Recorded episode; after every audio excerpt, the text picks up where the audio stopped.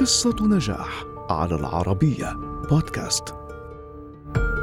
ممثل مغني راب مؤدٍ صوتي بودكاستر ومنتج ومخرج. مواهب متعددة اجتمعت في شخص واحد لا يمكن أن يكون إلا إدريس ألبا النجم الهوليوودي الذي اخترق حضوره الطاغي القلوب قبل الشاشات. فما قصته؟ ولد إدريس ألبا عام 1972 في لندن. والده من جمهورية سيراليون ووالدته من غانا.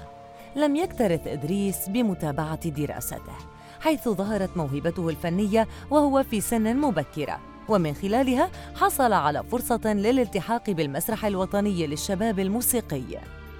في بداية الأمر عمل مع والده في مصنع للسيارات. ومارس عدة أعمال قبل أن يصبح فناناً. فعندما كان في التاسعة عشرة عمل بواباً في ملهى للكوميديا. ثم عمل تشغيل أسطوانات وأطلق على نفسه اسم دي جي بجدريس. ثم شكل مع بعض أصدقائه شركة صغرى لتنسيق الأغاني. بقي إدريس مشوشاً بين أكثر من اتجاه. قبل أن يحصل في عام 1984 على دور صغير في المسلسل البريطاني Crimewatch ثم ظهر في عدة أدوار تلفزيونية. لكن أول بطولة كانت في مسلسل الدراما الأمريكي The Wire التي شهرته بأمريكا. المنعطف الأهم في مسيرة إدريس كان أداءه لدور جون لوثر في مسلسل الجريمة لوثر عام 2010 الذي أهله لأربعة ترشيحات لجائزة إيمي فاز بواحدة منها كما فاز بجائزة جولدن جلوب ثم بجائزة نقابة ممثلي الشاشة للأداء المتميز عن المسلسل ذاته عام 2016 واصل إدريس إلبا أيضاً عمله التلفزيوني لكن ذلك لم يمنعه من اقتحام السينما حيث قدم أدواراً متنوعة فكان ميكانيكياً في فيلم Daddy's Little Girls.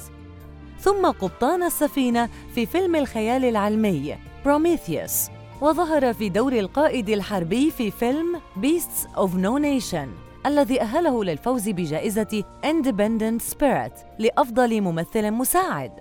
كما أدى شخصية الرئيس نيلسون مانديلا في فيلم مانديلا Long Walk to Freedom. إضافة إلى كونه مغني راب. وبفضل الخامة الصوتية لديه شارك في أدوار صوتية في رسوم متحركة ثلاثية الأبعاد. وحاز بفضل مشاركته في فيلم The Jungle Book على جائزة Black Reel كما شارك بأداء صوتي لبعض ألعاب الفيديو مثل فيفا 15 وخلال مسيرته المهنية قام إدريس أحياناً بأدوار الإخراج والإنتاج الفني كما عمل ك podcaster. قدم إدريس ما يزيد على خمسين عملاً فنياً.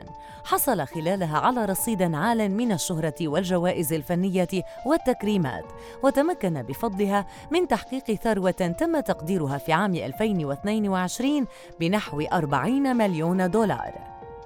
استطاع إدريس بمواهبه المتعددة الذي يسطع نجمه مع دوره البطولي في فيلم بيست أن يجد لنفسه موطئ قدم بين نجوم هوليوود ويحجز مساحة خاصة في قلوب جمهور السينما العالمية.